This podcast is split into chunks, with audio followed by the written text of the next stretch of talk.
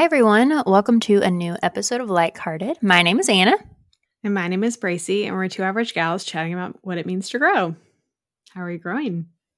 I mean, I'm just thriving because I'm on summer break now, which is really the best time of the year. And, but I'm also super busy. Like, we're, you know, counting down the days to our wedding at this point. And so, yeah, just in full mode of like trying to knock all these things off of the list. And I've been feeling really anxious the last couple of weeks, just all the things. There's so many, so many little details and decisions that are left to be made. And I'm just like, oh my gosh, how are we even going to accomplish this? And I was talking about it in therapy. And she was like, yeah, you know, the good thing is like this anxiety has a deadline. So, like, th- it might kind of suck for the next like six weeks or month or whatever. But then it'll it'll go away and it's going to be fine you know like it's all going to get done. It just might be a little painful getting there but it just kind of is what it is. That was kind of her attitude and i was like that's that that helps me. Like i can i can think about it that way of like okay i might be anxious right now but i'm not going to be once once this is over so it's going to be fine I don't know a single person who wasn't anxious before their wedding, so I have yeah. nothing to say. But do you thrive on a deadline? Because I feel like that's nice for me because I'm like, okay, I know that I can do this. Like, I'll get this done. Yes, I feel confident in my ability to like get all these things done, especially with Taylor helping me. I feel like I just need to make like a giant list because what's happening is like all these little things are living in my head. Like we have a huge list of things to get done that are like kind of the bigger things, but there's so many little things mm-hmm. of just even thinking like, oh, I need to get a card for Taylor to like write for him to read in the morning or like am i going to get him a wedding gift? I don't know. If i am what am i going to get him? Also yeah. we just got our marriage license and i didn't realize that when you fill out your marriage license and apply for it or whatever that you have to decide right then what your name is going to be. Oh really? I don't remember having to do that. It, at least in oregon maybe it's not like that yeah, everywhere. i think it might be different in north carolina but yeah, I was like, well, if I'm not sure yet, what can I do? Like, can I change it later? And she was like, yeah, you can. You just will have to go through the courthouse and it's a lot more expensive. Like, this is a $60 way to change your name versus it being like a lot more yeah. expensive and a longer process if you decide you want to change it. So I was like, oh, crap. So, what were you leaning? Um, I went with the hyphen. It's what I've been thinking the whole time. I just was unsure of what if I want it to be McNeely Miles or Miles McNeely, but I went with McNeely Miles so I can be Mick Miles. Yeah, I really like that a lot. It's cute. I was really hoping that both of you would change your name to McMiles. I would absolutely love that. If Taylor would have done that, I absolutely would have done it in a heartbeat. We'll see. Maybe one day we'll go to the courthouse and get it all get it all sorted. Mm-hmm. Anyway, what about you? How are you growing? Well, I haven't talked about this on the podcast, but Seb actually got laid off as like a, you know, tech company company wide situation. They cut 10% of their workforce, which sucked, but he was kind of a sitting duck because he was uh, the most recent hire on his team and he wasn't anywhere close to any of their offices and he was one of the only like totally remote people. So not terribly surprising but not fun either. Luckily yeah. he lined up a job like pretty quickly. I think it only took him like three weeks to get something else and his severance covered three months worth of time off and his job starts shortly before that three month period. So amazing. It's actually been really nice, which, you know, I'm not like, I'm not glad that he got laid off, but it's been nice because yeah. we've been able to spend time together. He has the baby two days a week. I have the baby two days a week. So I'm able to like get more things done and also like take more time for myself. And that's been great. And also, it's coming to an end, and I'm more terrified about him going back to work this time than I was when uh, he went back after his paternity leave. Why do you think you are now? I think because I've, well, first of all, I've just gotten used to having more time. Yeah, like, that's fair. Not being responsible for all the time. Um, I think that I've realized that a lot of his chores are like specifically between the hours of six and nine, which is fine, but it means that I end up doing more childcare after he's done working. So that's mm-hmm. something that I think we might have to take a look at. And Also, I just feel like which we'll probably end up talking about this in this episode, but like when they're little babies, yes, you're trying to catch up on sleep because they're awake a lot in the night, but like mm-hmm. our baby's still awake a lot in the night. And I've found that one of the bigger like adjustment periods has been feeding her solids, like working that into our schedule during the day. It feels like a yeah. lot. So mm-hmm. I don't know. I just feel like there's more now than there was when she was a little baby. Yeah, yeah, yeah. Well, and she is starting to like pull herself up. Oh yeah, she's standing. She's, you know, walking assisted, but she's in yeah. everything. So uh-huh. Yeah, I feel like that is a lot more mentally draining because you're having to pay like attention to everything oh, she's oh, yeah. doing all the time versus when she, you know, a few months ago, she just was like laying around and if you like put her down in a little you know, bumper buddy or whatever the heck those things are called. Like she's not going to go anywhere. Like yeah. if you need to put her down for a minute and go in the kitchen to grab something and come back, it's all good. Yeah, um, for sure. She also doesn't sleep a whole lot. Like she's not one of those kids that sleeps a ton. So mm. that's like less time for me to get my shit together. yeah, yeah, yeah. well, and uh, now that you're saying that, why don't we just jump into it? This is the postpartum episode very excited to talk to you about this. But like, what has sleep been like since like the beginning until now? Yeah. Well, okay, so I think on the episode where I did her birth story, I talked a little bit about like the nightmare that was cluster feeding the second day. So that was definitely mm-hmm. the worst night. I like basically didn't sleep that night. But since then, I would say birth to about Christmas, which was she was like two and a half months she would sleep at the beginning of the night like a six hour stretch most of the time, which was awesome. Yeah, and then after that, it would be every like hour to two hours, but really more like two hours. So like I was, you know, taking enough time mm-hmm. if I was able to sleep, which um, my insomnia is still a little bit of an issue. But now she, right around Christmas, something happened and she wakes up a lot. We're lucky if we get like three to four hours at the beginning of the night, and then well, sometimes she'll. I, I don't want to say that. Sometimes she'll do five or six. Um, okay. And then after that, it's usually every two hours. There was a stretch of time in like January or February where she was waking up every hour, and I was mm. like, was she was just really restless. Like, it, this it is not terrible. it. Yeah. this is not sustainable, girl. it was terrible. Yeah. So yeah, I mean, you hear about baby sleeping through the night at like six, seven weeks. And I, yeah, you know, that's just not the baby we got. So, yeah, yeah, yeah. Hopefully soon. Yeah. Well, I know that, I, you know, whenever I tell another parent this, they're always like, well, what have you tried? And I don't ha- like, we've tried a couple of things, but I'm also not like, I'm not going to let her cry it out. That's not who I am as a person. Maybe, mm-hmm. maybe we'll get there once she's older and I feel better about it. But she's still sleeping in a pack and play in our room. So I think our next thing okay. is to move her into her nursery and see what happens.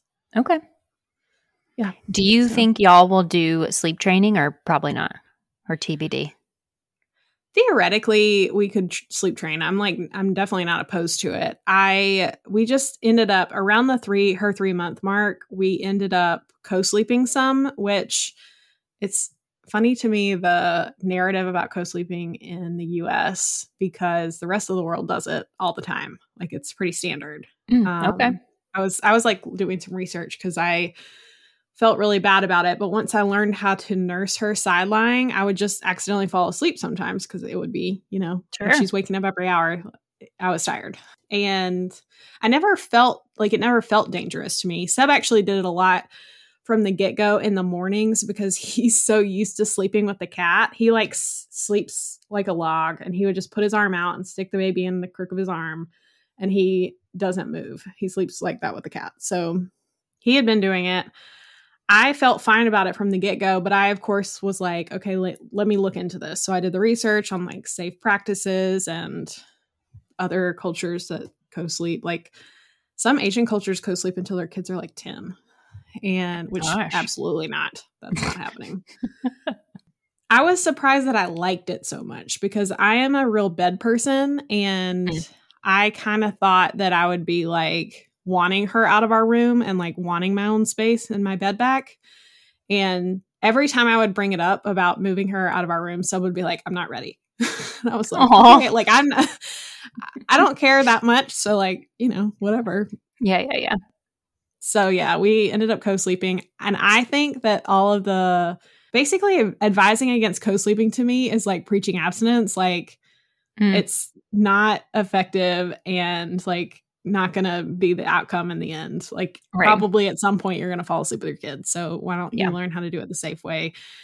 And it has allowed me to get so much more sleep, which is why I'm not dying to like figure it out. Cause if I do yeah. wake up every, if she has a bad night and I'm waking up like every hour, then I'm awake. I stick the pacifier back in her mouth and then I go back to sleep. And like, yeah, easy peasy. Right. It's easy for me to get her back down. So it's not as much of a problem. That makes sense. How were the first couple days and weeks in general? Like, this is a huge transition for y'all. Yeah. Um, well, we were really lucky that we had so much help. My mom was there on and off, cooking, cleaning, helping with the dogs, like whatever. And that was clutch. And we had like tons of other family through and friends through as well. So that was great.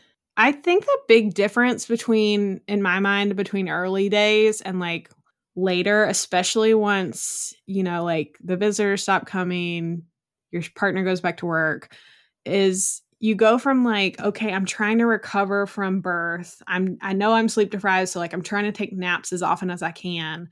Mm-hmm. To like you're transitioning into the okay, I have to do this all the time. So like I need to figure out how to get things done and like be a human yeah. You know, and like this is the new normal.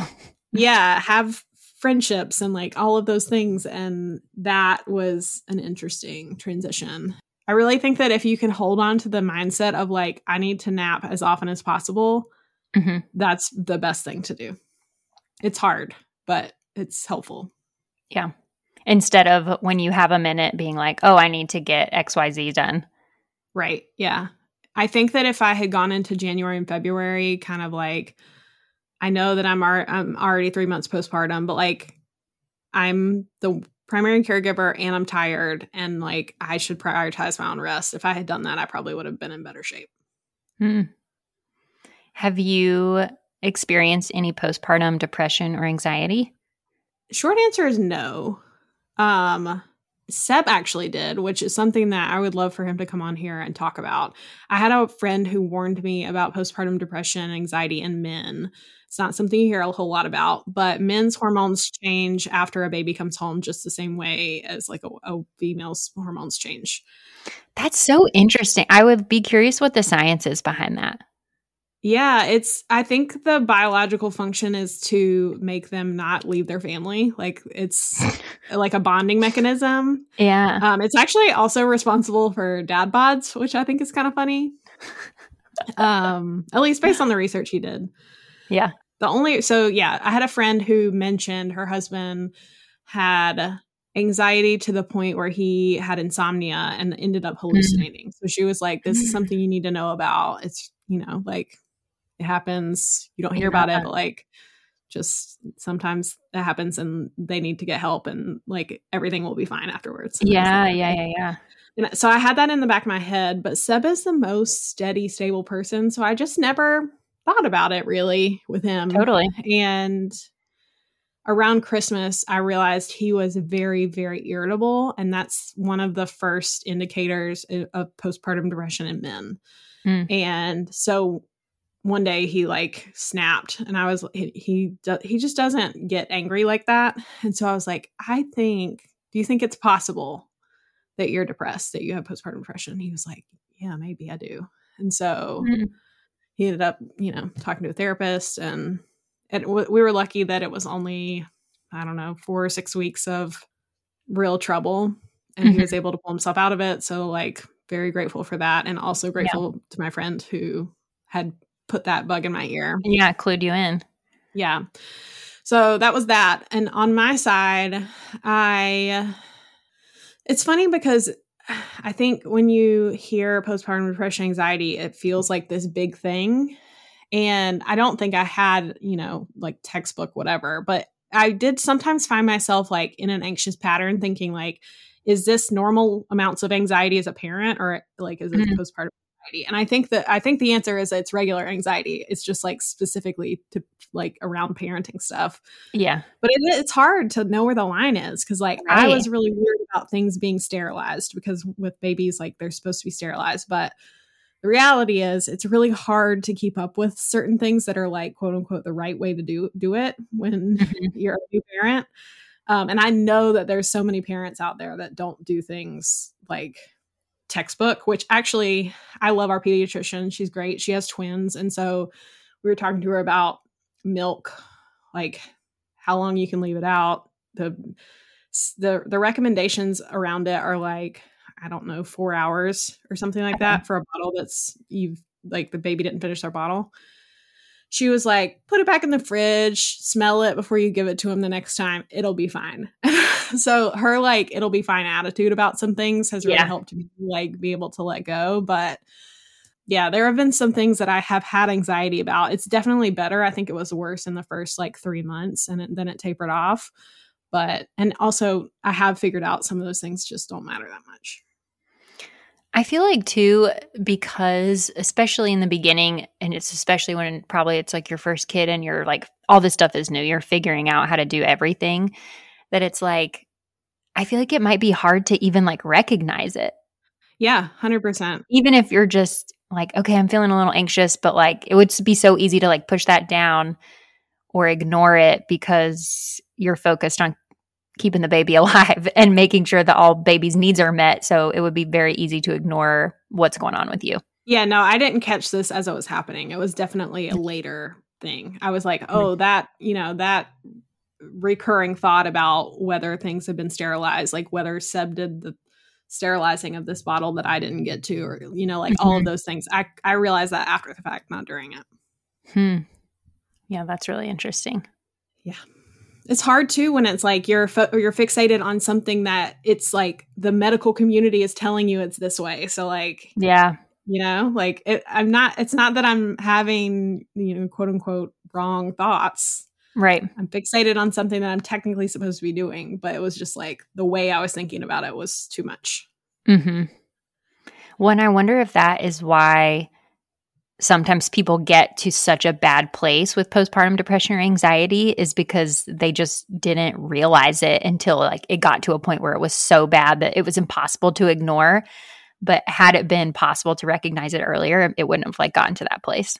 Yeah i think that's very possible i mean there's just so many moving factors at the beginning um and they're so small that like you're tr- you're really trying to do everything the, the right way because you don't know what's going to mess them up or what's not and i think Yeah. it takes time to like kind of relax into whatever your parenting philosophy is going to be Yeah, for sure. and they're so small and they seem fragile even though they're Yes. pretty resilient Oh my gosh. And I just recently learned about the soft spot.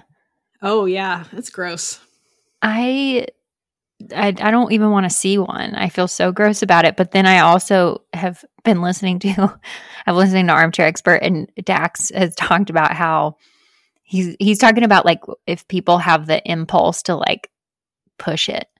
Because like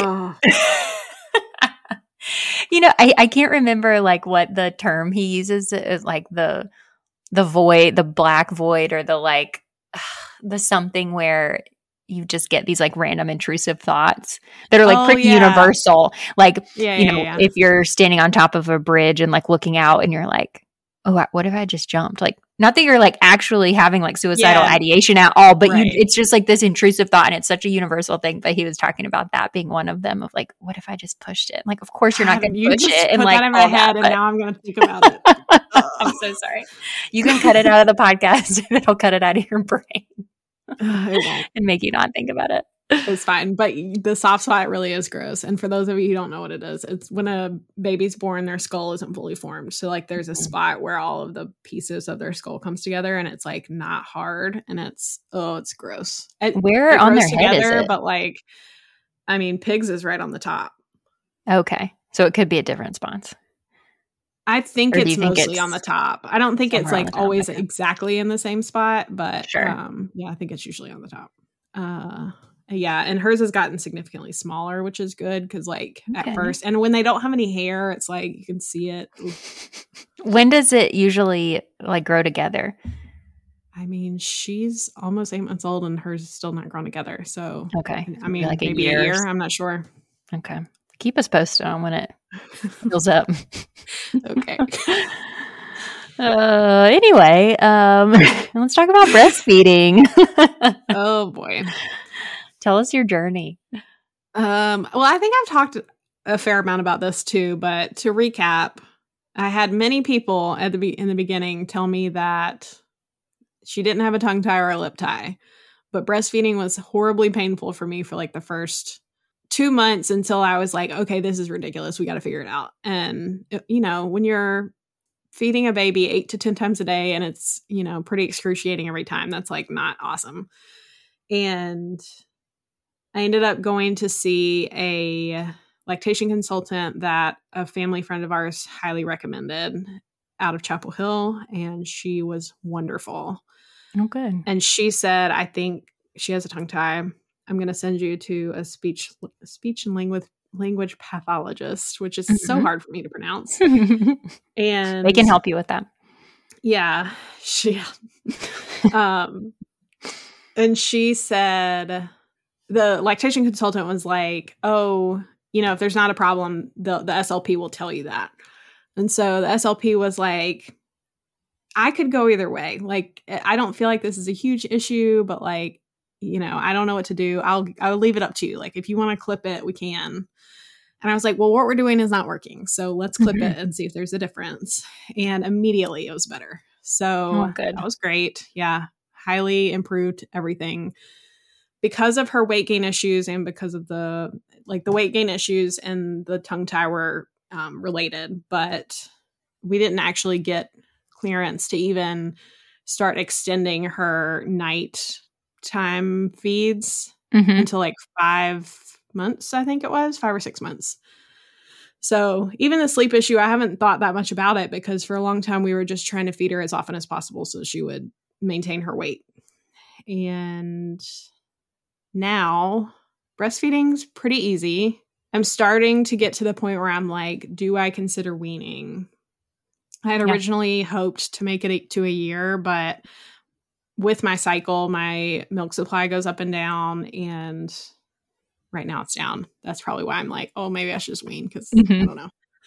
But I, I think it's convenient. I like it. I know that breastfeeding is not for everybody. I really think that you have to figure out what's for you because I think that if Seb and I had tried to bottle feed her all the time, that would have like it's like the inconvenience of it would have made me annoyed. Yeah. Breastfeeding is very convenient. Okay. I could see that. The most annoying thing about it is that you have to dress in such a way that you can feed. Sure. That it's easy to do it. Yeah. Also, we didn't really address this at the top, but how long is like the medical postpartum timeline? Because I feel like it's shorter than what it should be. Ugh, yes. I actually looked this up because I knew that it was short, but I wanted to know exactly how long it was. And Google says Mhm. six weeks, which is ridiculous. That seems insane. Do you think that they're basing that off of like when your body is like maybe healed? Because like I'm I sure some people it takes longer, but I don't know. Yeah, I guess six week. Six weeks is usually when you get cleared for sexual activity, which that doesn't mean your body's healed. Like, uh, Right. you know, I don't think your body can go back to normal after nine months of having your organs squished in six weeks. Yeah, yeah, yeah, yeah. I would say it should be at least three months, but probably more like six months, maybe even a year. I don't know. Maybe a year. I know because I wondered too, like like people that experience postpartum depression, anxiety, like m- maybe there. I'm sure there's lots of research on this, but like yeah, like what's the average amount of time that people experience that if they do? Well, here's one thing that I didn't know. You can get postpartum anxiety and depression anytime up to like two years after you have a kid. like it can come on later. It doesn't necessarily start right after Oh. the baby's born. So then it seems like postpartum should be two years. I mean, yeah, you would think. I don't know. Well, I That's think wild. about it's just crazy to me these moms who you know have a baby, breastfeed their baby, and then get pregnant with another one, and then have the baby and breastfeed the baby. I'm like, your ba- your body has literally not been your own for like five years. Yeah. Is that something that has been hard for you? Because I've heard that from some of my other friends that have had kids that what a hard part is that you feel like your body doesn't fully belong to you. Yeah, I think is there's so many things in parenting that you like you hear what people say and the experience of it is different, but there's no other like good way to explain it, I guess. So, Yeah. yes, I would say that that's true. I think that part of it is my body is different than it used to be, so like dressing is harder, uh, but even like logistically with breastfeeding, that Sure. like adds a level of mental load. Like I have to figure out what fits me, what's pro- appropriate for the weather and the occasion, and also like what is easy for me to breastfeed in. And Yeah. what also what level of comfort do I have? Because one of the things that I've figured out about clothing is I was like, oh, I'll just wear a lot of button ups because I've always worn a lot of button ups, which sounds great for breastfeeding. But also, when you wear a button up when you breastfeed, your whole chest is exposed, which Mhm. feels to me like a lot of exposure. Yeah. Um, whereas now I've learned that I actually prefer just like a sweatshirt or a t-shirt or something that I can pull up. I would rather have my like stomach, which high-waisted jeans kind of help this, but Yeah. my stomach exposed than like my whole chest. Yeah. You feel So- less naked like that. I do, yeah. Which I, you know, I can cover up with a like burp cloth or towel, Sure. or, I mean, or blanket or something, but um, that's just more cumbersome. And also, I'm at the stage where my baby is doing gymnastics while she's nursing. what are some other things that have been maybe just hard in general or harder than you thought they would be? Oh man, I feel like it's so different than I thought. Just like little things. Um, One of the things that's been really hard is you can't get anything done all in one go. So like I can't even read a news article front to back without having to like look up or nurse her or you know like little things. Yeah. I can't just like keep my eyes on one thing for like more than 2 minutes Yeah. which is so hard because I I'm just like I just want to finish this this thing. I just want to finish, mm-hmm. and I can't. And then there's the things about like researching and quote unquote solving problems. So like for a while there, I was trying to figure out the appropriate sleep solution. Which you know, when your baby's not sleeping, of course you want to try some things. But I think I was really in the like anxiety, like I need to fix this there is an answer i can't find it all of those things and that was hard for me a because i felt like that was landing on my shoulders and Mhm. seb was like you know he had input here and there but it felt like a problem to me and not a problem to him which now looking back on it i'm like it really wasn't that big of a deal. Like i did i didn't need to be taking it so seriously. Yeah. um so i think once i figured out or once i took the mindset of like we just have a baby that doesn't sleep that well and that's okay. That was really helpful for me. Yeah. but there are just a lot of like little things that come up and you got to figure them out you know? Hmm and one thing i've realized for those soon to be parents or maybe even new parents out there is reddit is really helpful for parenting stuff so helpful google whatever your question is and then put reddit at the end because if you don't do that what you're going to get is the textbook medical advice which is not always helpful hmm Actually, I would say it's not helpful most of the time because usually you know what that answer is, but you need to know Right. what like what all of the people that have the the you know two percent cases have experienced. Like Yes. you Some know, real like- world experiences. exactly. So Reddit's great for that. Another thing that I had to work through was my comfort level when I was away from her. So hmm. like being especially being in the same house, it's like I can hear her crying. Is it a problem? Has she been crying too long? Do I need to go down there? Like, does Seb know what time she needs to go down for a nap? All of those things. It's like I'm I'm still running through the I'm basically still parenting just in a room by myself. Yeah. Which is not good for your mental capacity. Like your Definitely. brain is just running and running and running. So I had to Yeah. work through that. And the other thing too is like when I spend time with her alone, it looks different than when Seb spends time spends time with her alone or when, you know, like one of our parents comes and I have to Yeah. eat either I have to either a set the expectation of like what is the bare minimum that needs to be done, which is something that I did have to do. Like I expect that, you know, she gets dressed and she does this and she then, you know, like these are the things that have to happen and everything else Yeah. is like not a big deal. Were those tough conversations? yes and no. I mean, with Seb, I felt like it was harder because we did have to reach a compromise because that was like an ongoing thing. Like, I, I we need to both be comfortable with this. Mm-hmm. And honestly, one of the bigger issues that we had to work through with everybody was like I was pretty uncomfortable with her watching a lot of TV just because the the adult in the room was watching TV. Right. And then like what's on the TV? Like what is the content of what you're watching? Because I've the research I've read is that the content of the screen time that they take in is actually more important than the screen time itself. Oh, and oh, interesting. So I didn't want her watching like a lot of violence or, you know, sure. like all of those things. But we were getting to the point where, you know, she was actively looking at the TV while a, mm. like an adult was in the room. And so like, you know, the people who are babysitting too, this was a thing that I was like, you know, maybe don't watch scary stuff, but like I don't care if you have the TV on. Like that was a compromise yeah. for me. I was like, you don't have to keep it off. I don't care about that, but you know, be mindful. Don't watch any horror films, please. Right. Yeah. What are some things that have been easier than you thought they would be? I would say the sleeping post co sleeping, I'm like, okay, yeah, she wakes up a lot, but it's been easier for me to deal with. Like, I'm not exhausted all the time. I'm definitely low on sleep, but I'm not like dragging. Mm-hmm. That's so impressive to me. I think, I don't, I'm sure I've said this to you at some point, but I really truly believe that when you become a parent, your capacity expands to like what it needs to be to be a good yeah. parent. Like I, yeah. I think that for most obstacles in our life in general, but specifically for parents, like I think you you just get better. Like you just are able to do stuff. I don't know. Yeah. yeah I mean, you feel like you, um, you have to. Your body has to adjust. Yeah, because. But as someone who's not a parent, looking in on this, I'm like, that seems wild. yeah, I mean, I I think I told you this, but on Mother's Day I was doing the math and I I told Seb I was like, I don't think that I've slept consecutively more than 6 or 7 hours in 7 months. Which sounds nuts, but I feel fine. It does.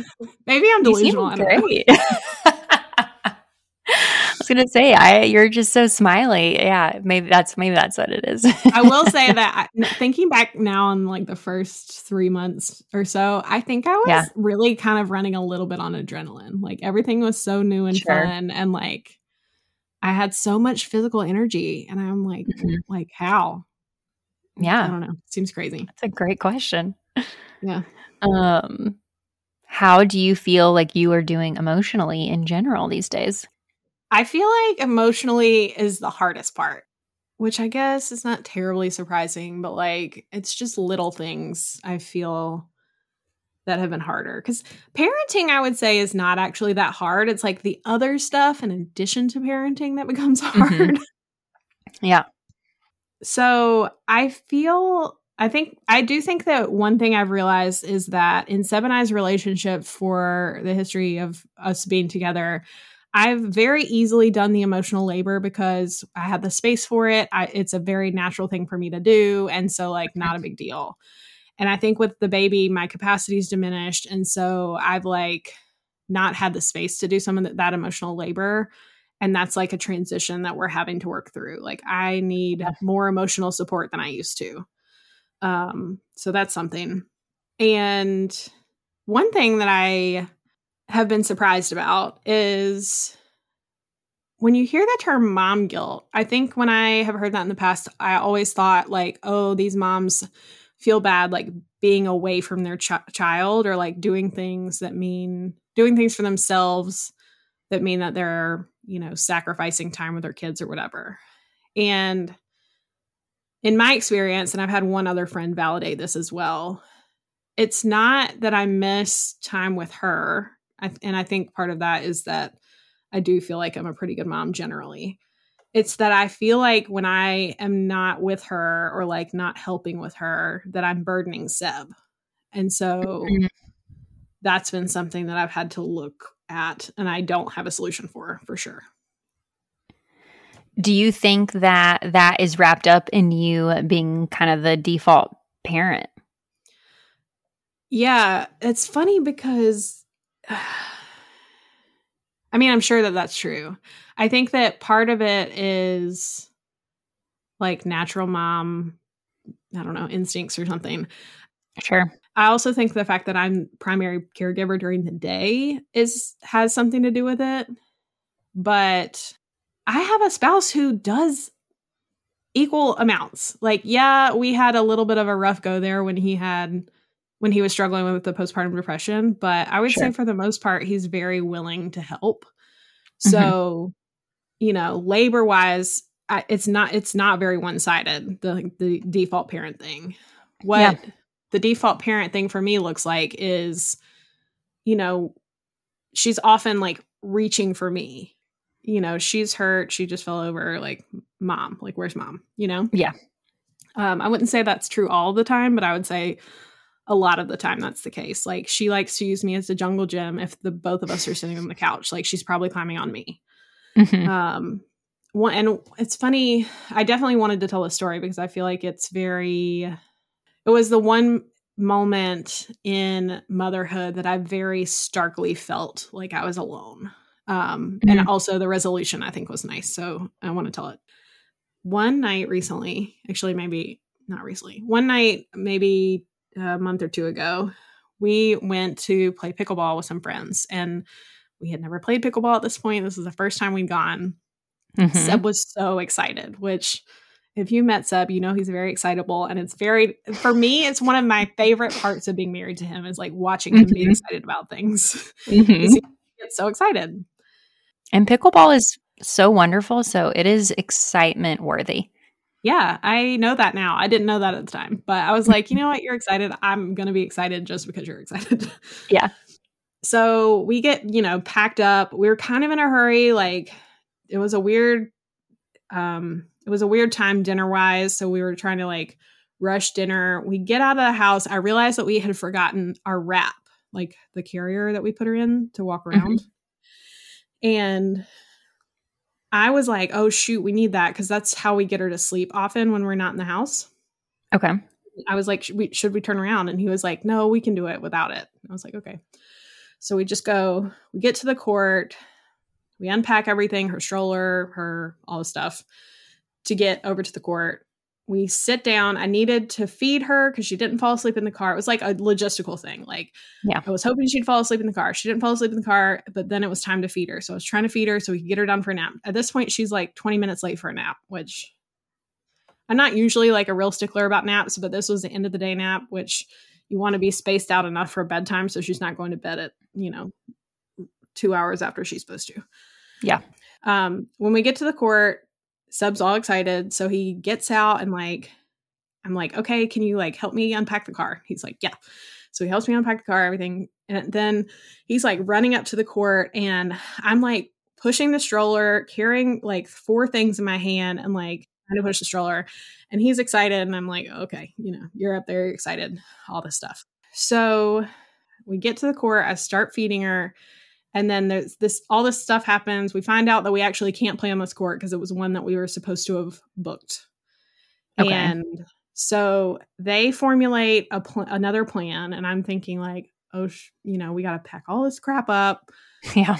She's not done eating. They, they end up walking off the court. And so i'm just sitting there like okay well i've got to finish feeding her and then we can get in the car and go over there. So we do that so then we get to the next court and we do it all again, you know, unpack the car, all the stuff.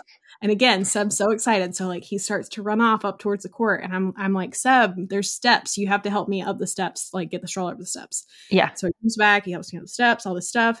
And at this point, I'm like pretty stressed out about her not having a nap because she's going on 40, 45 minutes past her nap time.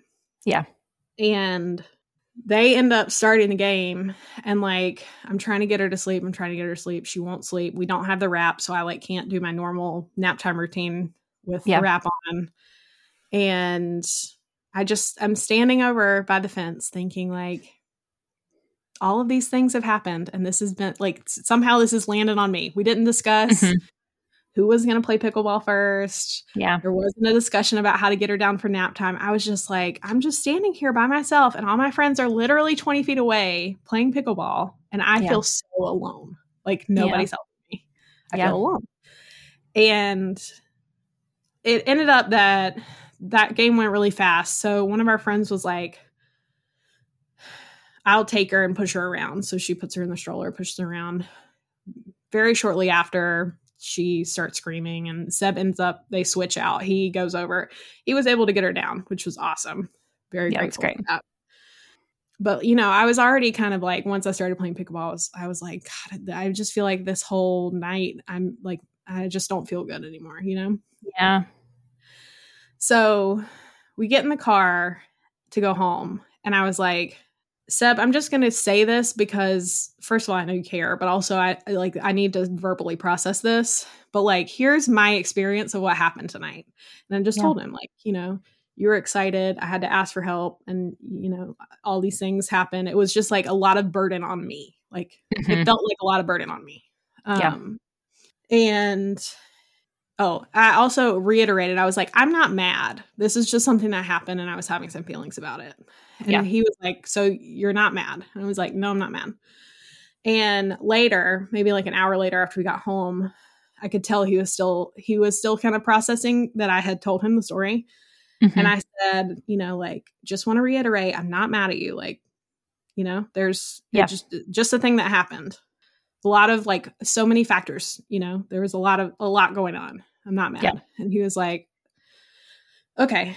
Um, and then maybe an hour after that, he came downstairs and he was like, can we just walk through this again? Because I want to make like I don't know what went wrong and like I want to figure out what we can do better. And I was like, wow. I love you. yeah. Thank you for caring about The this. perfect like, question. Yeah. Yeah. Also, like, I didn't even think to do like a retrospective on it, you know? Like, in Yeah. my mind, it was just like a hectic time and like the burden fell on me. And Yeah. that sucks. And, Yeah. you know, it was great. It was actually really great to like sit down and be like, okay, when things get overwhelming, instead of you like going off with friends, I need you to pull back and think like, what is happening here in our family that I can help with? hmm and other things like I think when I really got him was I was, you know, walking through the steps of the things that happened and then I said, and when y'all started playing there was no discussion about which one of us was taking the baby. I just did it. It And just was like, assumed. "Oh." He was like, "Oh, oh, yeah, that's bad." I was like, um, but oh gosh, that was so I was just so happy that he initiated that conversation because I don't think it would have happened if he yeah, for sure.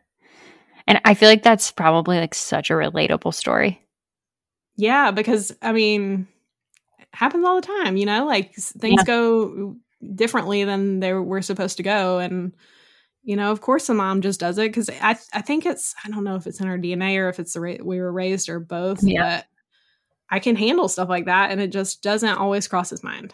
But not Yeah. that he's not capable of it because he totally is. Because if he had been by himself, he would have crushed it. Right. Yeah, that's really interesting. I'm I'm so glad too that yeah, you guys had that conversation because I feel like it's going to inform so many other situations moving forward, like not just related to pickleball, but just when you're out and about in the world and how things are different. Yeah, I think that it's actually already I can see, especially I think when we travel, like when we're out and when our routine routine is different, I think Mhm. it's easier for him to like click into that problem solving, like what, you know, what are the factors here kind of mode. Yeah, for sure. So, but I think that's a tough thing to a like teach and b learn, like on both sides because Yeah. it, I think most men's brains don't work like that. Yeah. And yeah, it's hard for me to be like, here are all of the 50,000 factors that I've run my, run through in my brain in the last 10 minutes and like Yeah, yeah, yeah. you can do this too, you know? Right. you sound like an infomercial. I know. Infomercial for it's funny because it's mental load, but like with parenting, it's important mental load. Like it's not like Yeah, I yeah, want yeah. to offload as much of this as possible. It's like there's a lot of Right. factors that we have to consider, and we need to consider them. Right. And uh, and there's so many situations that are different. So it's not just like a blanket, here are all the things to consider. Like Right. it depends on you what you're list, doing and where you are and Yeah. what's the weather and who's there and like there's Right. so many things to consider that you can't really consider until you get there. for sure. And I think I mentioned this, but that's I as much as I have liked the fair play cards, that's one of the holes with that system is like mm. the fair play card actually kind of sets you up to not have to think about extraneous factors, which I think in turn sometimes makes that mental load part of your brain turn off. Hmm. Parenting, like you need that. You need to be thinking through the extra things, especially in those types of situations. So that's yeah. a tough one. Oh, one other thing that Seb and I ended up talking about related to the pickleball story is that I, as a person, don't typically have a hard time asking for help. But as a mom, having to ask for help all of the time is very exhausting. Can you give us some examples?